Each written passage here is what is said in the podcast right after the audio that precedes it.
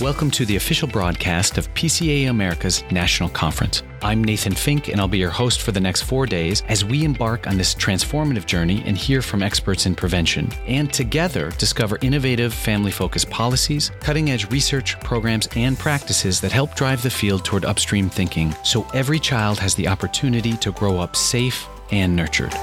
As Prevent Child Abuse America's first in person meeting of state chapters and home visiting networks, policy and community partners, and other collaborators since 2019, the 2023 conference offers nearly 90 sessions, three keynote speakers, workshops, symposia, and presentations focusing on effective prevention strategies with nationally recognized experts and leaders.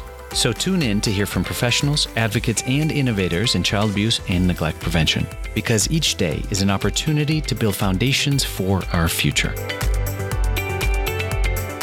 Hello and welcome to the podcast. I'm excited to be here with Valerie Frost of Kentucky Youth Advocates, resilience builder, community change maker, and now mother of three children. Valerie, welcome to the show. And thank you for having me. I say now, but you said 19 months. But I, I do feel like I just gave birth, to be honest. it's, it's flown by. Yeah, it goes fast. My gosh. So, regarding the work that you do, the work that is building healthy communities. Um, it's all about creating conditions, right? Where children and families thrive. How do you approach that work?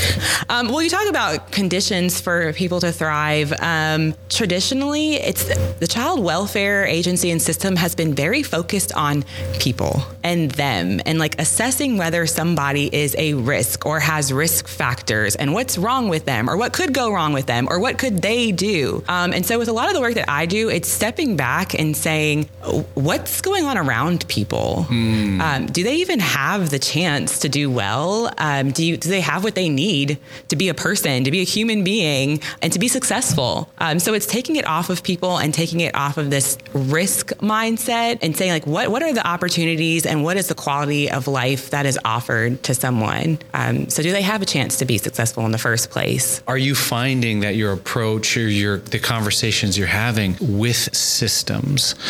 What is the reception like?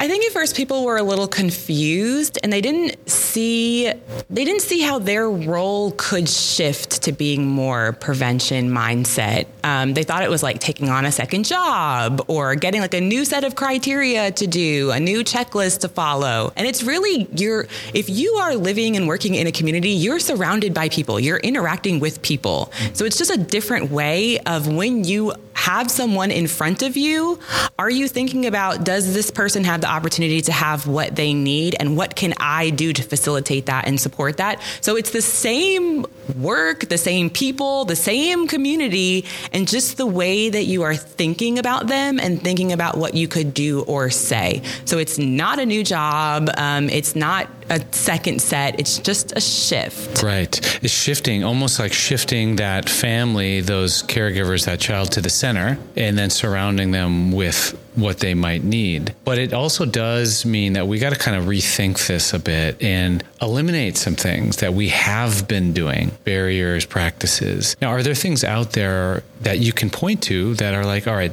this clearly isn't working in terms of our practices? I think a lot um, is language. There's a lot of power in words.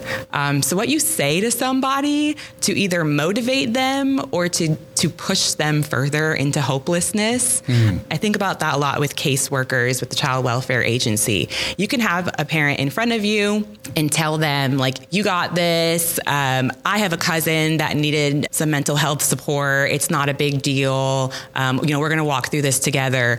And that's a huge difference to someone other than um, you need to see a therapist, and I'm going to order you to go do that. And then to sit there and say, "Well, this parent's not motivated to do this case plan. Mm-hmm. there's no hope here. We're, we're, we're not going to give the kids back." I think the, the language is huge for anyone. Just to, to have that, like we're working together. I'm not above you, so I, something to eliminate would really be that like us versus them mentality. Like we're all people. I know we talk a lot um, in the child welfare system about families, and it's it's really kind of othering the way that we say families because it's like those families that have those risks and those problems, um, but then everybody in the room has children themselves. So we're, all families. We're all people that have needs. So some people's needs are being met and some aren't. So why aren't some people's being needs being met, and what could the community do to provide those needs? Oh, let's walk down that path. What do you think the community can do to provide some of those needs? So when we look at people and and like I said, just focusing on them, we're focusing on their capacity and individual risk factors. But when you step back to the community and you look at the community protective factors, that is, does this community have high quality childcare? Does this community have opportunities for meaningful social connection? Does this community even have transportation? Right. Um, I know a lot of conversations about whether people are working or not, but how do you get to work? You know, you have to have a way to get there. You have to have a job to get to in the first place. Yes. Um, you have to wear clothes to go to work. You, your children need to be somewhere while you're working. Now, are you through your work with the Kentucky Youth Advocates? Are you seeing some daylight? Are you seeing some positive movement in the direction we should be going? I believe four years now since I um, had my own personal involvement with child welfare agency. Um, it, it impacted me a lot. Um, you know, there there was a time that I, I felt pretty hopeless about child welfare and what was going on. I was very blindsided um, by my report um, and my involvement, and um, I had always thought, you know, just being someone that lives in the community, I thought, you know, the reports are for people that are abusing their kids. Like that's, you know, they're there to to stop, you know, really bad people from doing bad things. And so when I got involved, I was like, oh, I did not know that this was happening. And then you find out that you know people are having involvement for all sorts of reason that may or may not be abuse or neglect, or may be a need but not severe. Um, I would say over the past few years, um, partnering with the Child Welfare Agency, learning about how to respond to the reports differently, um, working with community partners and partnerships, um, and also I also facilitate lived experience as well. Um, other people such as myself that have former involvement with Child Welfare Agency, being being right in the middle of all of those conversations, um, from when I had my experience to now, I, I do see a huge change. Um, there's just a lot going on in Kentucky right now. There are a lot of people that are thinking about, you know, how can we do things differently? There are several different plans for how to prevent calls from coming in that don't need to come in in the first place. But then if they do come in, you know, how can we do things differently instead of just having this one size fits all?